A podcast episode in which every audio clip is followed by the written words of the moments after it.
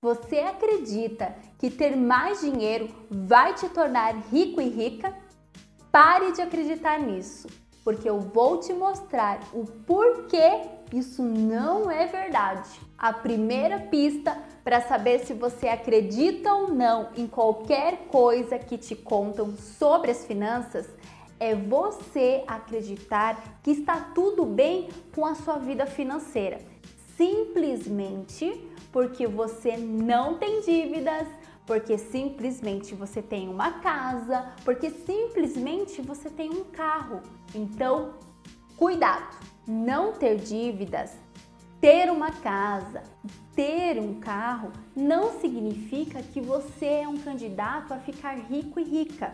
Mas sim, você está mais adiante por não precisar se preocupar em sair do vermelho.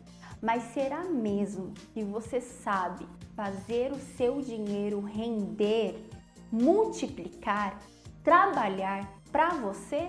Então vamos para as mentiras que te contam e você caiu como um patinho. Mas que a partir de agora você estará bem informado e bem informada para que não te peguem mais, para que não te lassem, tá bem prevenido. Então faz o seguinte, clica ali no joinha, deixe seu gostei e vamos para o primeiro mito.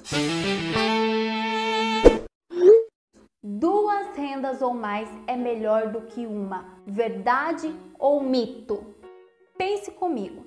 Se na sua casa você mantém as contas com duas rendas no talo, uma renda não mais entrar por algum motivo, sei lá, desemprego, as chances de vocês enfrentarem seus problemas financeiros são bem maiores. E por que isso acontece? Porque a pessoa acha que ganhando uma renda a mais é para fazer mais conta.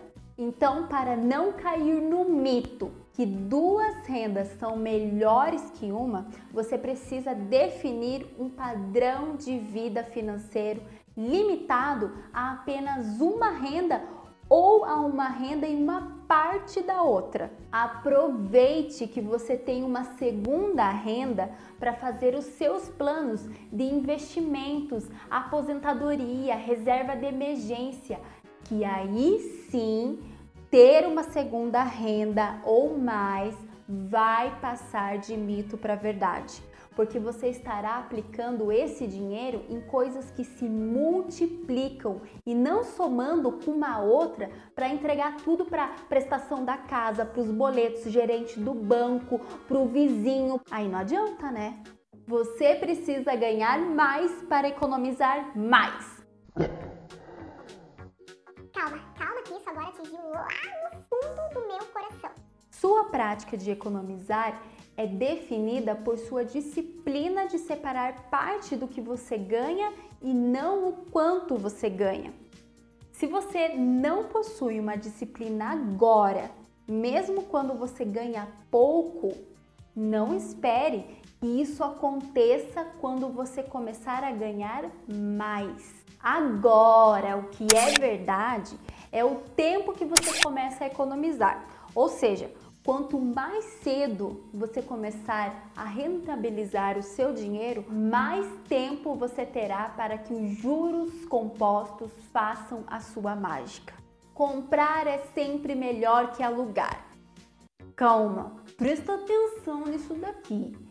O dinheiro gasto com aluguel é uma necessidade como outra qualquer, como por exemplo, se alimentar.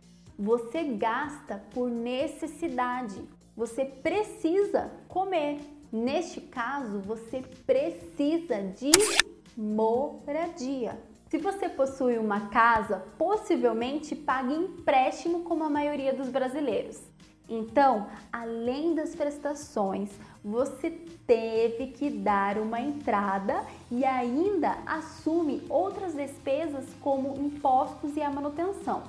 Mas aí você deve estar se perguntando e pensando agora: mas pelo menos eu tô pagando que é meu. Aí eu te digo ruim, porque o dinheiro que você desembolsa na compra da sua casa para chamar de sua, você poderia muito bem estar uma parte rendendo nos investimentos e outra pagando um aluguel. Dois em um, porque a casa que será sua no final das prestações ainda vai ser uma despesa para você. Ela não assume o papel de um bem ativo, porque ela nunca te trouxe dinheiro. Pelo contrário, sempre te tirou dinheiro. Agora, se mesmo assim você preferir ter uma casa própria do que alugar, seja porque é um desejo seu e ninguém se mete com isso, ok? Mas não caia na mentira de que comprar é melhor do que alugar. Pronto, agora você está desmistificado e mais atento e mais atenta.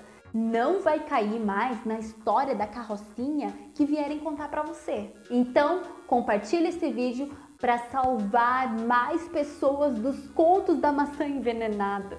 É só para quem tem a referência. Fique ligado e ligada e não deixe a pobreza te surpreender. Tchau!